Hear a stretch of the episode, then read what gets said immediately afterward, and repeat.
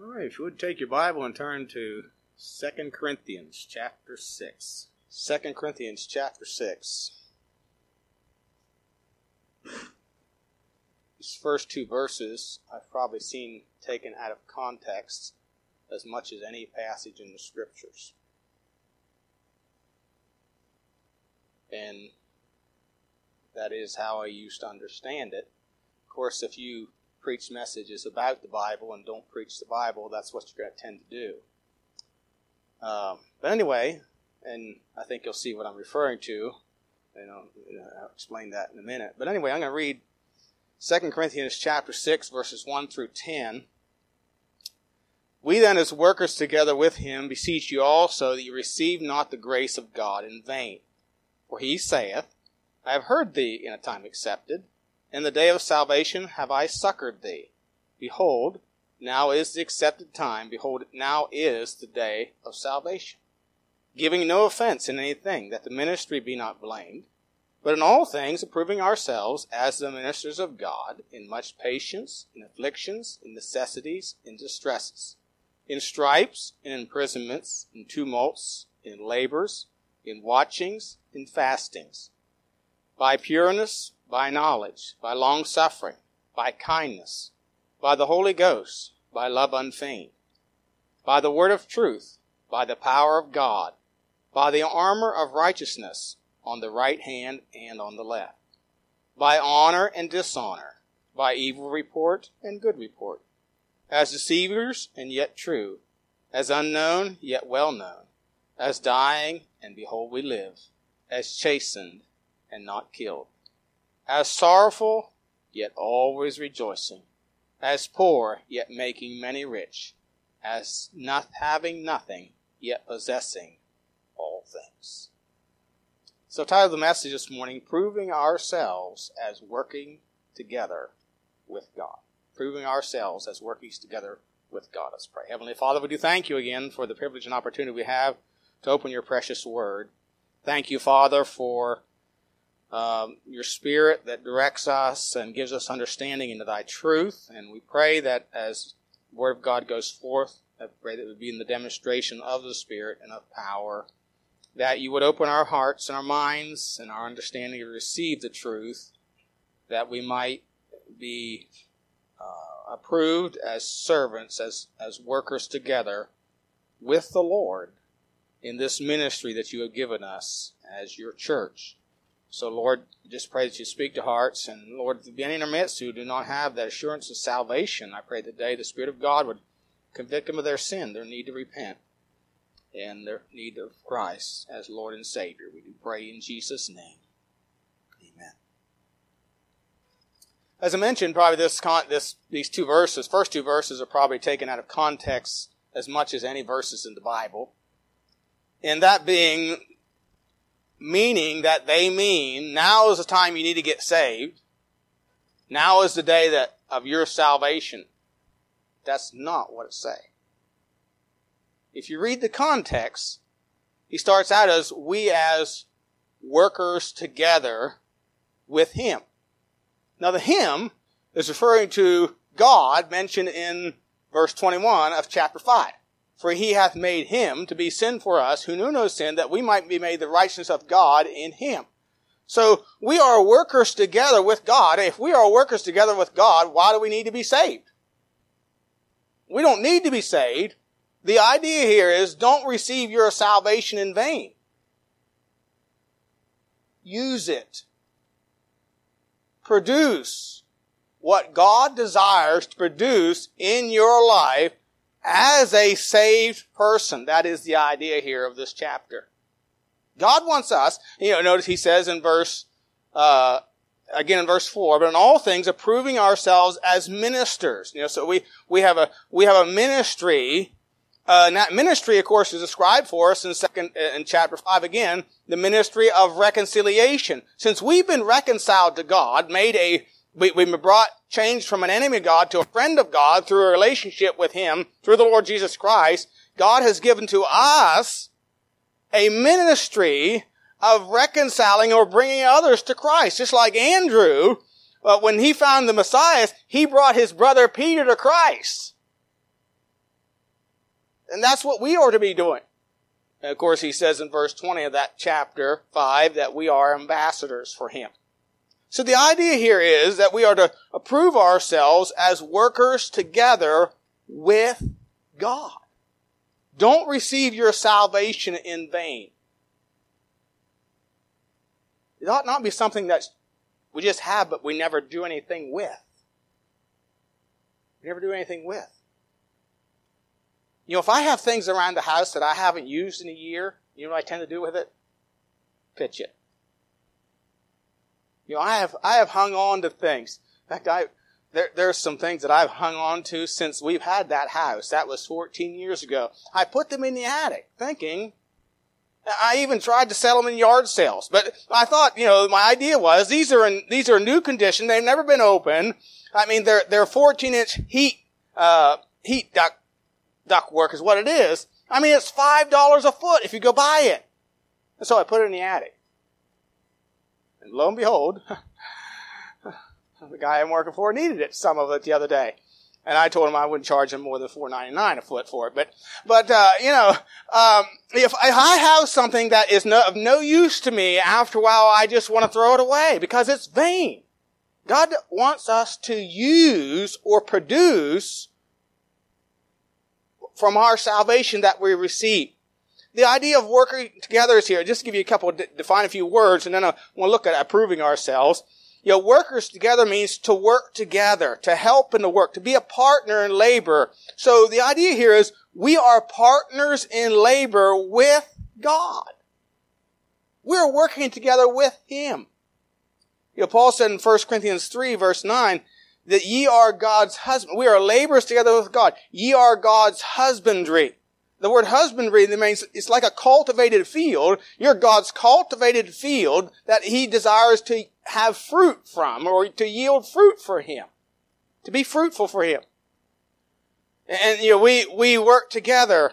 Uh, you know, an example of this was, would be, we work together in fellowship with other churches of like mind in the work of the Lord and sending the gospel to other regions of the world. You know, we have, we have partnered together. Our church has partnered together with other churches in getting the Francis to Taiwan. Take the gospel.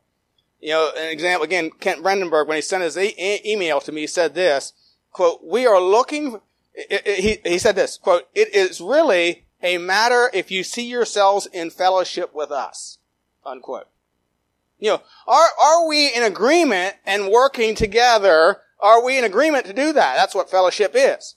And, and so he's looking for churches that can fellowship together, that can work in agreement with him in planting churches.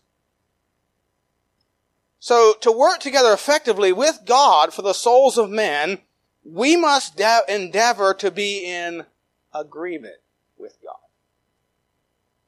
It's going to require that we be in agreement with God if we're going to do it effectively. You know, Israel, a good example of this is, is the history of Israel. If you look at the history of Israel in the Old Testament, when they were in agreement with God, what happened? God prospered them. When they, when they would join with the other nations and follow their idols, they didn't prosper. They were not fruitful. And God meant them not to just be a nation to go in and conquer the land and conquer their enemies. He meant them to be a witness to the nations. That was their purpose. To be a witness to the nations. Just as you and I are to be a witness to those around us.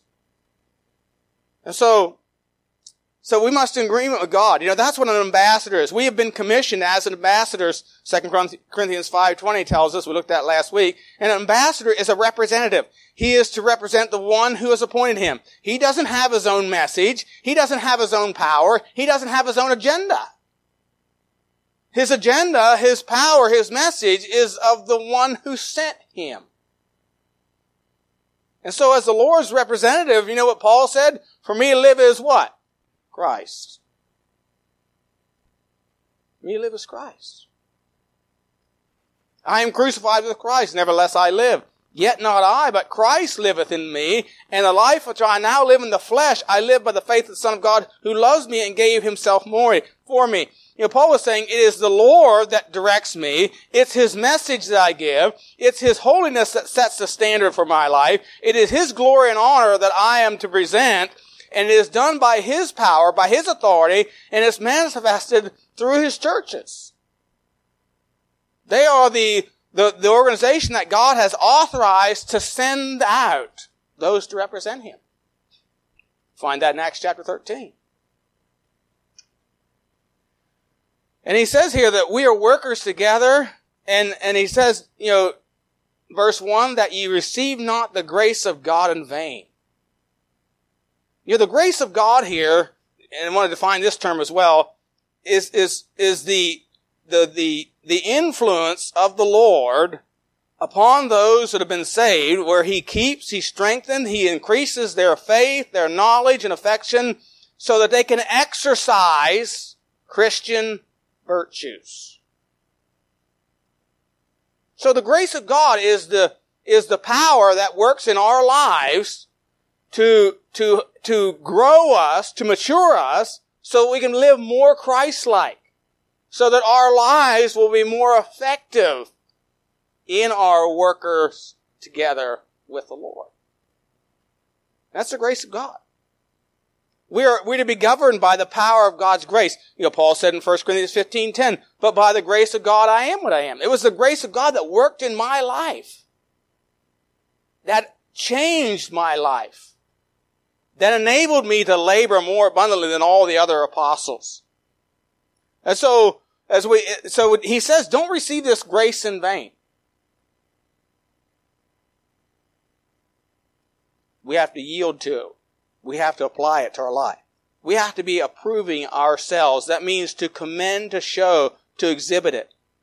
In 2 Corinthians 7, 11, he says, For behold, this self same thing ye sought after a godly sort, what carefulness it wrought in you, what clearing of yourselves, yea, what indignation, yea, what fear, yea, what vehement desire, yea, what zeal, yea, what revenge. In all things ye have approved yourselves to be clear in this matter. You've exhibited the grace of God in your church, Corinth, and demonstrated, you've exhibited that you are clear in this matter.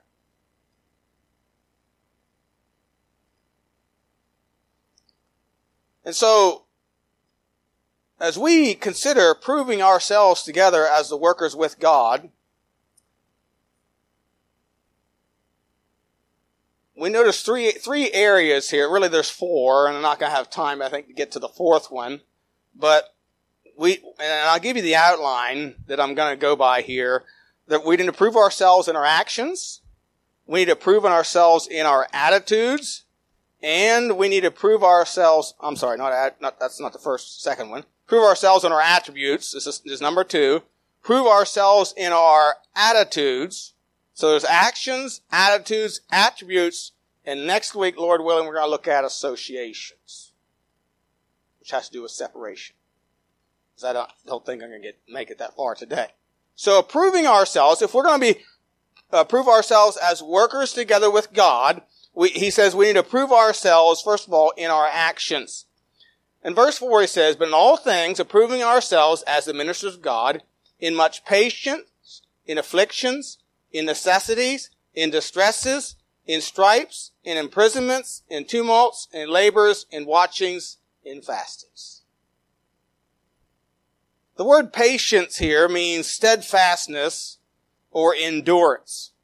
And it characterizes a man who is unswerved from his purpose and his loyalty to the Lord and, and his godliness even in the greatest trials and sufferings. Doesn't matter what he faces in life. He has a purpose. He has a determination that he's going to continue to serve God. Like Daniel, who purposed in himself that he would not defile himself with the king's meat, nor with the wine which he drank. Therefore he requested of the prince of the eunuchs. Why? He requested because he had determined, he had purposed in his heart, he was going to endure. No matter what happened in life. No matter what he faced. And Paul wrote young Timothy, who was a pastor, his son in the faith, and it's interesting, four times in 2 Timothy he used that word endure, which is the same word as translated patience here. In 2 Timothy 1 4, he says, So that we ourselves glory in you in the churches of God for your patience and faith in all your persecutions and tribulations that ye endure. In 2 Timothy 2 3, he says, Thou therefore endure hardness. In other words, you, you be, you have this endurance, this patience that you're going to, your deliberate purpose that you will not depart from the faith. Endure hardness as a good soldier of Jesus Christ. In 2 Timothy 2.10, Therefore I endure all things for the elect's sake, that they may obtain salvation, which is in Christ Jesus with eternal glory. You know, th- when he was referring to the elect, he was talking about the nation of Israel, and they were the ones that gave Paul the most trouble. And he said, yet for, for their sakes, I will endure. I will not quit. I will remain steadfast in my purpose of preaching the gospel. In 2 Timothy 4 or 5, he told Timothy, watch in all things, endure afflictions, do the work of an evangelist, make full proof of thy ministry. So he said, you need to be, you need to prove yourselves in patience to, to endure uh, all these things. And he gives a list of things that we need to endure. Afflictions.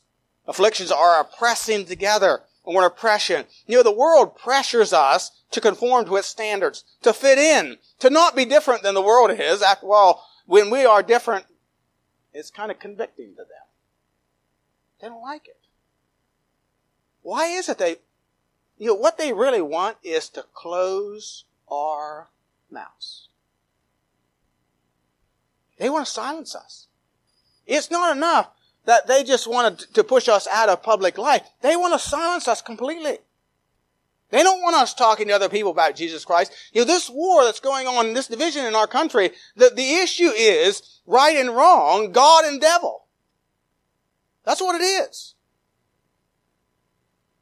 And they want to silence us.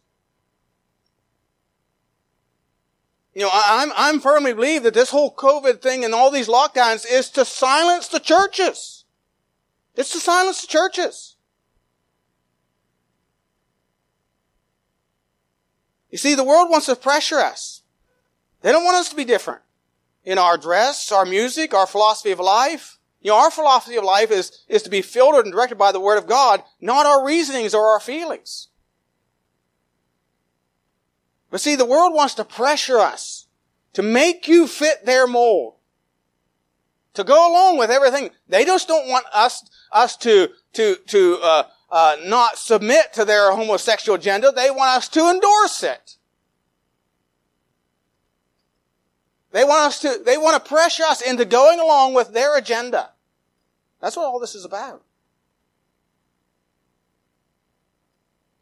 It's not secular. It's religious. I, I, you know, you know, I used to think there was there was the secular, and then there was the the the the, the uh, the religious. But there's nothing secular to the child of God.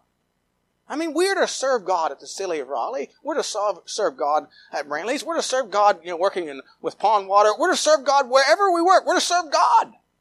We're to do our work as unto the Lord. We don't divide it from, to, you know, as, as secular and religious. And so there's these afflictions that we, we, God says we are to endure. You know, the world's going to try and pressure you, young people, into fitting into their mold and going along with their agenda. And many times it's quote unquote Christians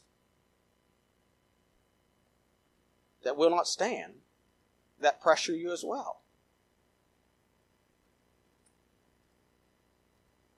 Afflictions, necessities, that's calamities or straits or difficult situations we will get, we are, we are put into. And, and as time goes on, Lord tarries, we're to get it, we're to be put into some straits. We're to be put into some difficulties. Where it may seem like, and, and actually the word distresses here means extreme afflictions. Extreme afflictions. You know, these are, and you think about necessities, that implies needs. Now, wait, wait a minute, preacher. Wait a minute. Didn't God promise to supply all our needs according to his riches and glory by Christ Jesus? Yes, he did. We had an excellent example of this in Sunday school class this morning. Saul was in a great strait. First Samuel chapter 14, I it was. Saul was in a great strait. I mean, the armies of Philistines have come into the land. And he's, you know, his people have fled from him. They're, they're in a fear and he hasn't sacrificed and it's the seventh day and Samuel hasn't come yet. He's in a great strait. He's in need. He needs to offer sacrifice before he goes out into battle. And Samuel said, you wait seven days for me. Saul's in a great strait. You see, he had a need. It was a genuine need. But Saul set the timetable. The day wasn't over. The day wasn't over. And Saul decided, Samuel hasn't come. It's getting toward the end of the day. Samuel hasn't come, so I need to offer this sacrifice. You know, sometimes God will allow you to get into a real fix. A real fix to see whether you'll really trust Him or not.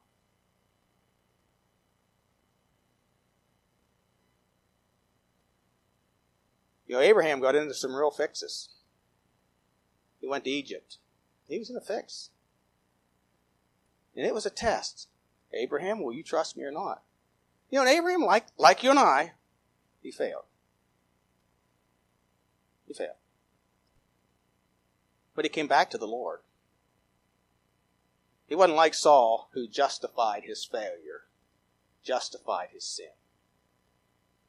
You know, God will allow us to get into some real, we call them real fixes, some real tight spots. Roy Laurin said this in his commentary, quote, It is for a higher purpose that God sometimes withholds. There is a higher purpose in grace than merely granting contentment. Character does not grow out of gratification. To withhold is sometimes better than to bestow. Unquote. You know, sometimes it's better to tell your children, no. Sometimes the best answer is no.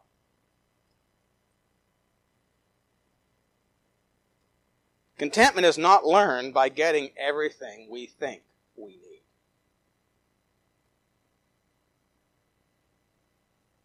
And of course, like I said, a good example of that is Saul, 1 Samuel 13. And so, necessities, distresses, stripes, stripes. Of course, this would have been whippings, beatings. This would have been things that would have been brought on by, by men as a result of his preaching the gospel. There was imprisonments. Uh, Paul was cast into prison. There was tumults. That was public uprisings and riots, which are starting to see in our country. Uh, there was labors, intense physical work to provide. You know, Paul worked, not only did he preach the gospel, he worked as a tent maker to provide for his own needs many times. So he labored with his hands, making tents. There's watches. Sleepless nights. You know, sometimes there's nights where your sleep departs from you. or you're concerned for sheep. So there was watchings, sleepless nights, fastings, self-denial. It's a rigorous training of the body and soul for difficult tasks of service. You know, this is the Christian life. This is, it is a life of sacrifice. A life of sacrifice. In Matthew 10, 37 to 39, Jesus said, He that loveth father or mother more than me is not worthy of me, and he that loveth son or daughter more than me is not worthy of me, and he that taketh not his cross and followeth after me is not worthy of me. He that findeth his life shall lose it, he that loseth his life for my sake shall find it. You see, many do not want to or are not willing to sacrifice to the Lord, but that is what the Christian life is. And if we're going to prove ourselves as workers together with the Lord, we have to prove ourselves in these, these, uh, in our actions. No matter what the world throws at us.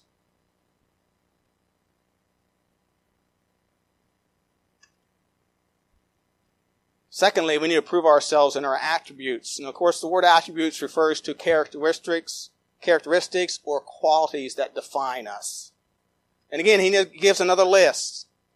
Pureness, verse 6, verse 6 and 7. By pureness, by knowledge, by long suffering, by kindness, by the Holy Ghost, by love unfeigned, by the word of truth, by the power of God, by the armor of righteousness on the right hand and on the left hand. Pureness refers to uprightness of life or living in a way that pleases the Lord.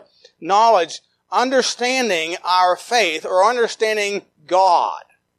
Having a right understanding of God. We ought to search the scriptures to come to a right understanding of God.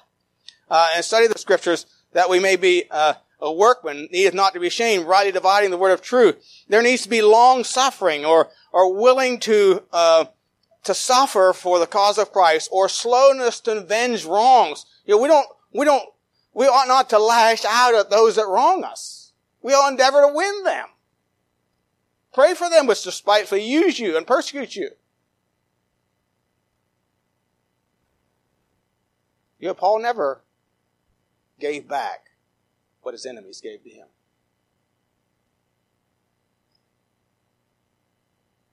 He could have had he could have had brought a case against the Philippians rulers who beat him and threw him in prison without a hearing because he was a Roman citizen.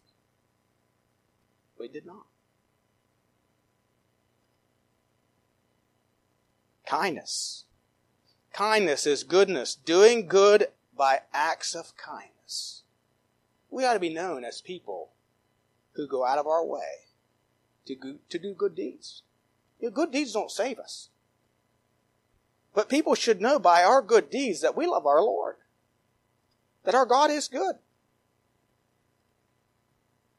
By the Holy Ghost, he said, yielded, a yieldedness to the Spirit of God as He leads us in obedience to His Word. We need to be yielded to the Spirit of God by love unfeigned. You know, love that's not an act, doesn't have selfish motives. It's love out of a pure heart. 1 Timothy 1.15 says, Now the end of the commandment is charity out of a pure heart. You know, no ill motives. And of a good conscience and of faith unfeigned. You know, the word feign has to put on an act. That's what the word feign means, put on an act. And he's talking about love unfeigned. 1 Peter 1.22, he says, Seeing you have purified your souls in obeying the truth, through the Spirit unto unfeigned love of the brethren, see that you love one another with a pure heart fervently. You know, we ask ourselves sometimes, what are we most concerned about? The state of a person's soul and their relationship with God or our church?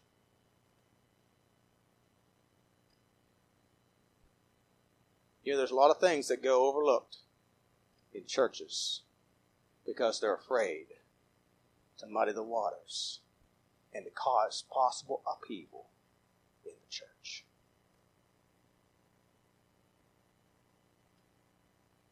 Talking to a missionary sometime years ago. About some of the things that were going on in the church that I was in. And this is what he said. He just doesn't want to muddy the waters anymore. He don't want to address issues that need to be addressed in people's lives because, after all, they may be influential in the church. You know what you're doing?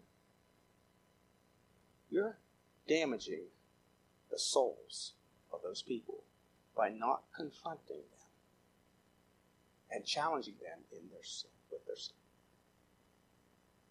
For the sake of a church, what is a church made up of? Souls. What it does is it it destroys the whole church eventually. We, we, need, we need to be more concerned about the souls of people than the effect it's going to have on the church.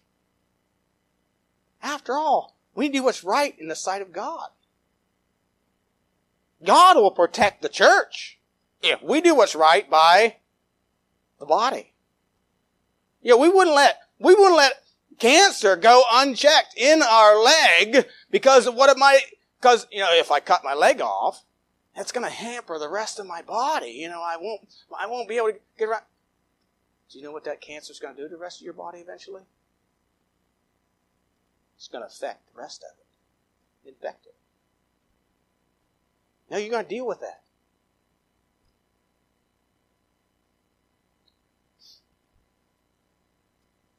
Love unfeigned. That's what love unfeigned is. By the word of truth, he says. Again, we are directed, we are led by the word of God. By the power of God.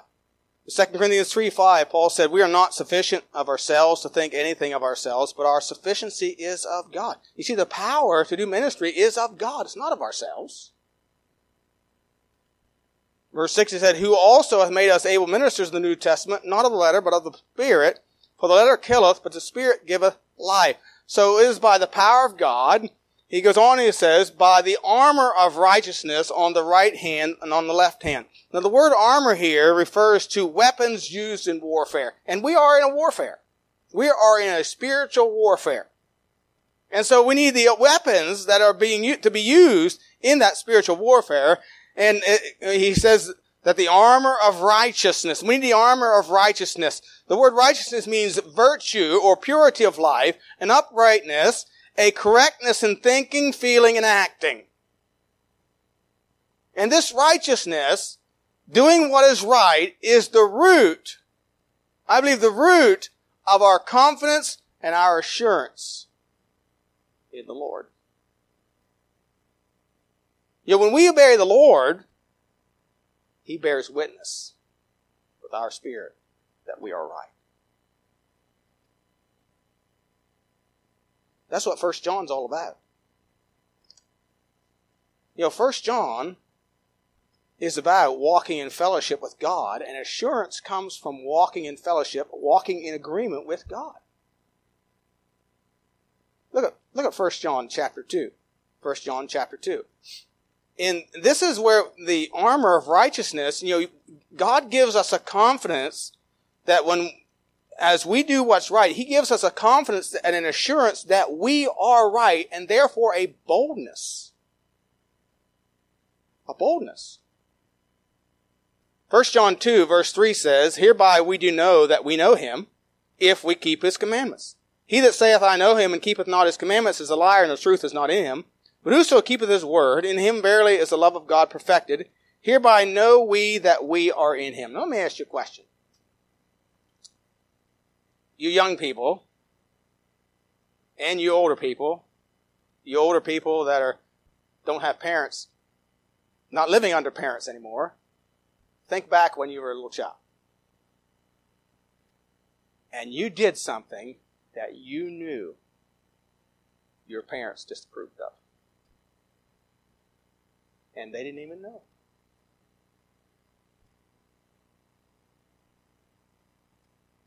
Did that affect you? Did that affect your thinking?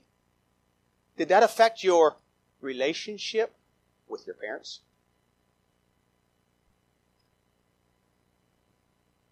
Did that cause you to want to be with your parents? Or did it cause you just to rather you just kind of stay away to yourself? See, what it does is it gives us a lack of confidence in our fellowship with our parents. The same is true in the Christian life. When we sin against God, we know it. The Spirit of God, if we're a child of God, the Spirit of God convicts us. We know it. And, and, and, and so we don't have therefore this confidence that we are right. Because we're not right. So there's a lack of confidence. And when he says the armor of righteousness, it's that confidence that the Spirit of God gives us because we are right. But when we're not right, when we've sinned against the Lord, you know, David knew he had sinned against the Lord. He tried to cover it. You know, Saul knew it too. But instead of accepting it, he just blamed everyone else. You know, David didn't blame everyone else, but he did try to cover it for a year. But he knew. He said his bones waxed old. He was a miserable man. Why? He knew he was not right with his Lord.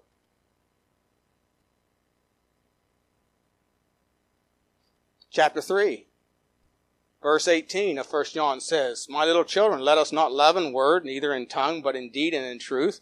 Hereby we know that we are of the truth and shall assure our hearts before him. For if our heart condemn us, God is greater than our heart and knoweth all things. Beloved, if our heart condemn us not, then have we confidence toward God. That inner man, that spirit. If, if we're not condemned in our spirit by the Spirit of God, we have confidence. But when we sin, we are, we feel this condemnation. Because we know. We have offended God. Verse 24, He that keepeth his commandments dwelleth in him, and he in him. Hereby we know that he abideth in us by his Spirit which he hath given us. Chapter 4 verse 13 again, Hereby we know that when, that we dwell with, in him, and he in us because he hath given us of his Spirit. So the Spirit of God, you know, when we do what's right, when we are pleasing, when we please the Lord, He gives us this confidence assurance. That's what, that's referred to, I believe, as the armor of righteousness. Right makes might. When you are right and you know you're right, it gives you a confidence. And you really don't care what anybody else says. You know you're right.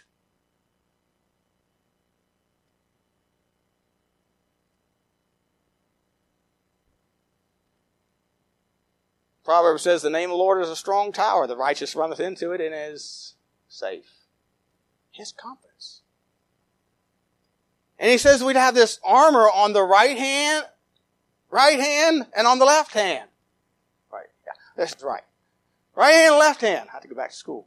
Um, you know, usually when you think about right hand and left hand, of course, unless you're left-handed, you know, you have a shield in one hand. If you're right-handed, you have you'd have your shield in your left hand. You'd have your sword in your right hand. Your offensive weapon in your right hand, and your defensive weapon in your left hand. Now, if you're left-handed, you you reverse that. But it, it, the idea here is you're well protected.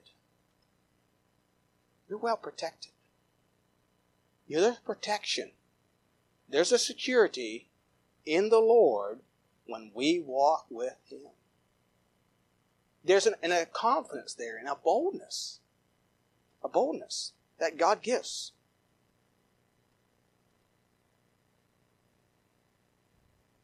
Clarke said this, quote, the idea of the, on the right hand and on the left hand is of holding both offensive and defensive weapons. It probably has in mind both advancing and being attacked, particularly the shield and the sword, the former on the left hand, the latter on the right hand. We have the doctrine of truth and the power of God, and as an armor to protect us on all sides, everywhere and on all occasions. Unquote. And so when you have this armor of righteousness. Know, you know doing what is right. Measuring, you know, he talks, it precedes that with, with the Holy Ghost and the Word of God and the power of God. All these things are, are, are things that direct us into doing what is right. So these are the characteristics or the attributes that we need to have approve ourselves as we, as laborers together with the Lord. But notice thirdly, approving ourselves and our attitudes, verses 8 through 10. He says, by honor and dishonor, by evil report and good report, as deceivers and yet true, as unknown yet well known, as dying and behold we live, as chastened and not killed, as sorrowful yet always rejoicing, as poor yet making many rich, as having nothing and yet possessing all things. You know, if you were to read this list from verses 4 through 10, you'd say, who in the world wants to be a worker together with God? If you're going to look at it from under the sun. These are paradoxes. Verses 8 through 10 are what we call paradoxes. They're contradictions. Self-contradicting. Honor, dishonor. Evil report, good report. Uh, deceivers yet true. You know, all these are, these are, these are paradoxes. And, and, and if you're going to serve the Lord, you, sometime or another, are going to be subject to all these things. You're going to be honored by some and dishonored by some. And sometimes it can be the same people.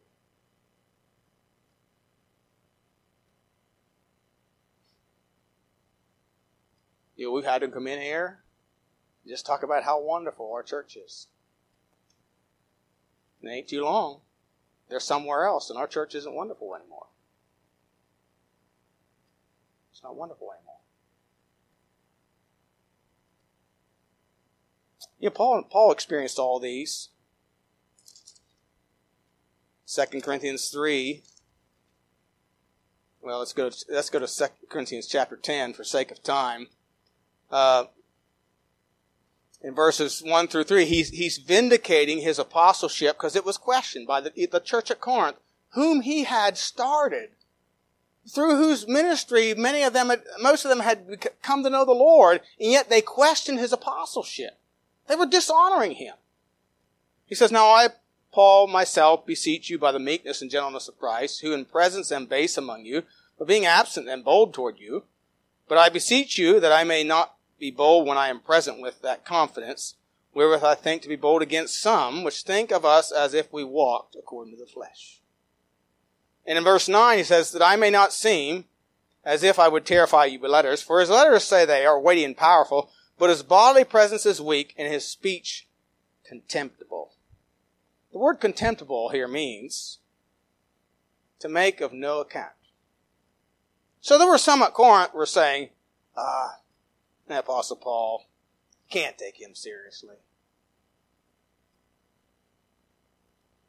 He doesn't really mean what he says. Just do what you feel is right.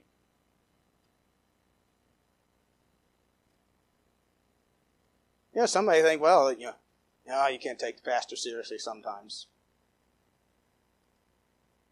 You just need to judge for yourself.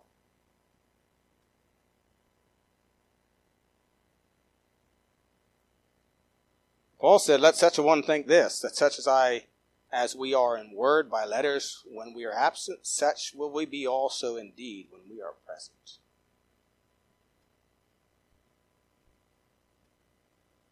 You see, so honor and dishonor. You're going to have people say good things about you. They're going to say evil. They're going to give an evil report. And some will give a good report.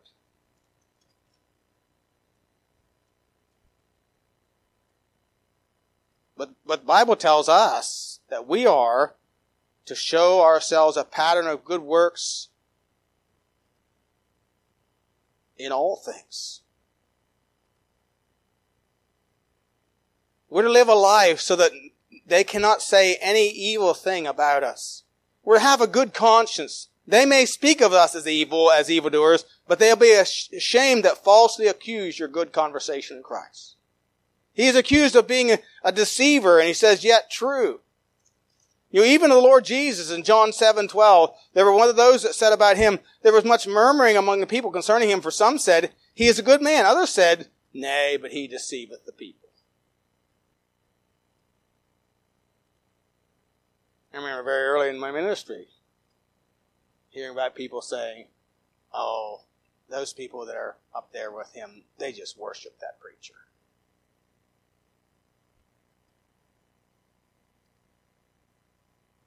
You know what? In other words, I had them deceived.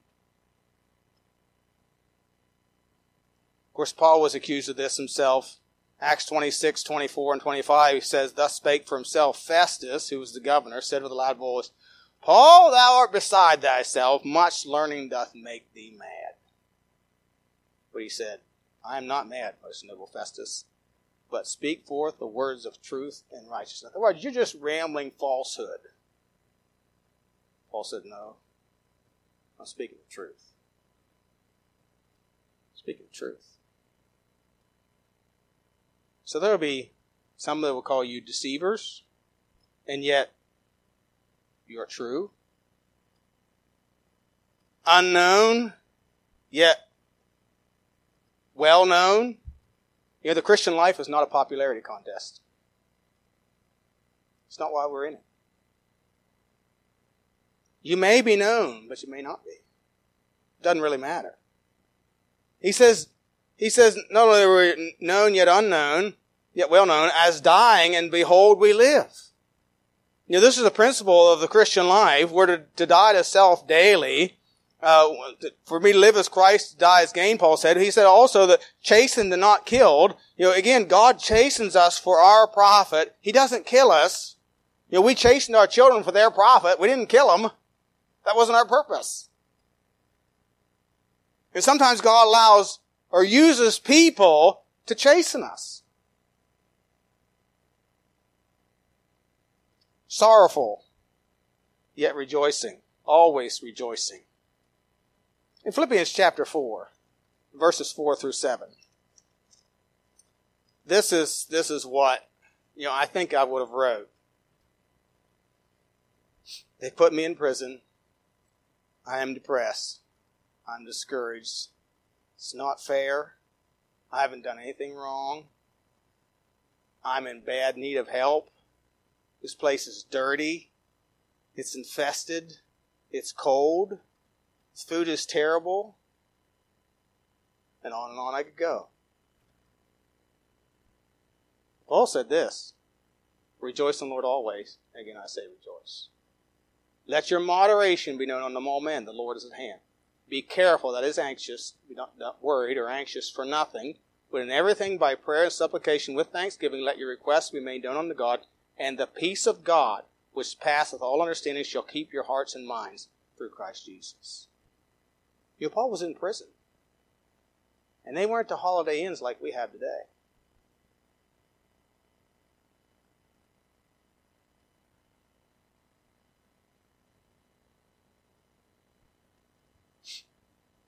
You know, even in the midst of trial, God's people can rejoice.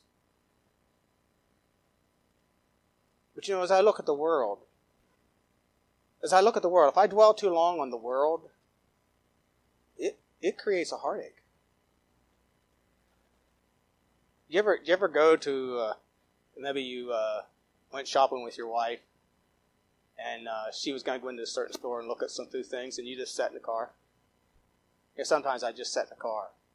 I just watch people win that. Win that.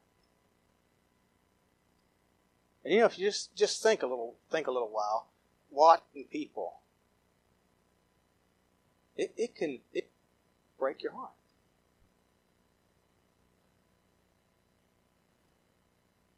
You know, where are they headed? Where's their life leading them?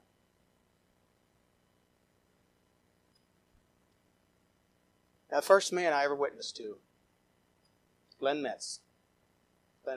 Glenn Metz. Was it Glenn? Anyway, his last name was Metz. He was a neighbor. And I got to the point where, in salvation presentation, that we're all, all born in sin, know, we're all sinners by nature and choice. And he got angry. And he cursed, swore, said, I've been a Christian all my life. And that, course, kind of ended conversation. At first, I was taken back, of course, by that. You know, this is the first guy I've really witnessed to on my own. I was taken back by that, and, and but you know, I wasn't really. It, it was funny, odd. I thought odd, eh, odd. Well, as I left there, I thought, I'm not sorrowful or sad. I am that he responded that way, but I had I had joy in, in my heart that I had done what God asked me to do. The problem was no longer with me. The ball was no longer in my court. It was in his. Now I continued to try and witness to him. And his response, again, caused me sorrow, but I had joy in my heart knowing that I had done what was right. God gave me that joy. I had done what was right. He says poor. Verse 10, making many rich. Paul never had the pleasures of life. But he made many rich with the blessings of God, having nothing, possessing all things. Go to Matthew 19, and this, and this will be finished. Matthew 19, verses 27 29. 29. Matthew 19, verse 27 29 says, Then answered Peter and said unto him, Behold, we have forsaken all and followed thee. What shall we have, therefore?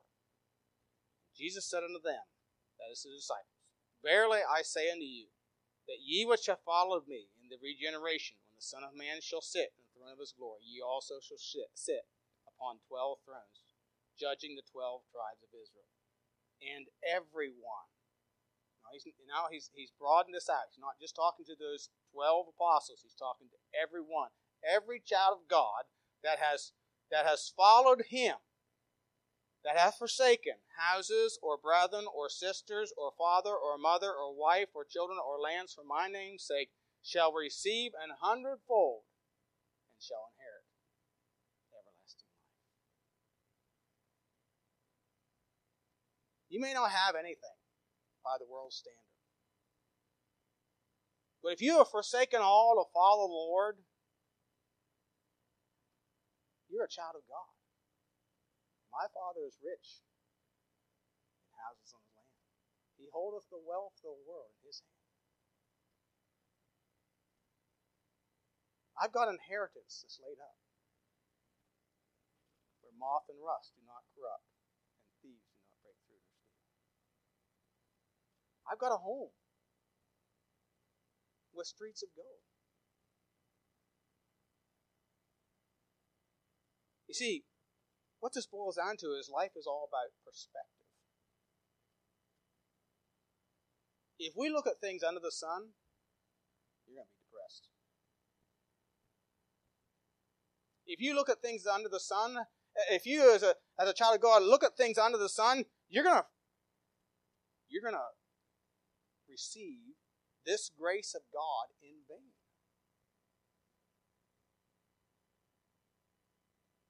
You're not going to be productive in your salvation. See, we need to look at things through the eyes of Him that created all things. We need to work together with Him, approving ourselves as laborers with Him. We are His ambassadors. We are His foot soldiers. Ambassadors are always rewarded for their work. And we will be rewarded for ours. Paul said, There's laid up a crown of righteousness for me, and to also all them that love his appearing.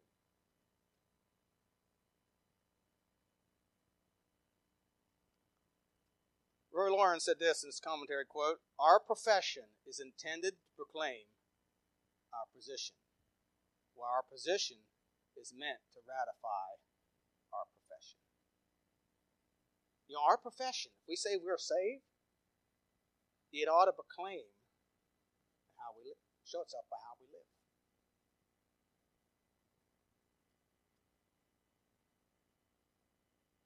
And so, don't receive the grace of God in vain. Work together with Him. Work together with Him. Exercise thyself unto godliness, the Bible tells us. Study to show yourselves approved unto God, a workman that needeth not to be ashamed, rightly dividing the word of truth. And the key word there is study. You know what that requires? Effort.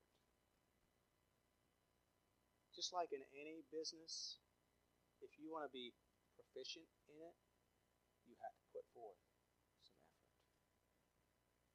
we want to be proficient, if we want to be useful, if we want to be fruitful in our Christian life, we need to put forth some effort. Allowing God to work in our life, feeding on His Word, that He can work then out of us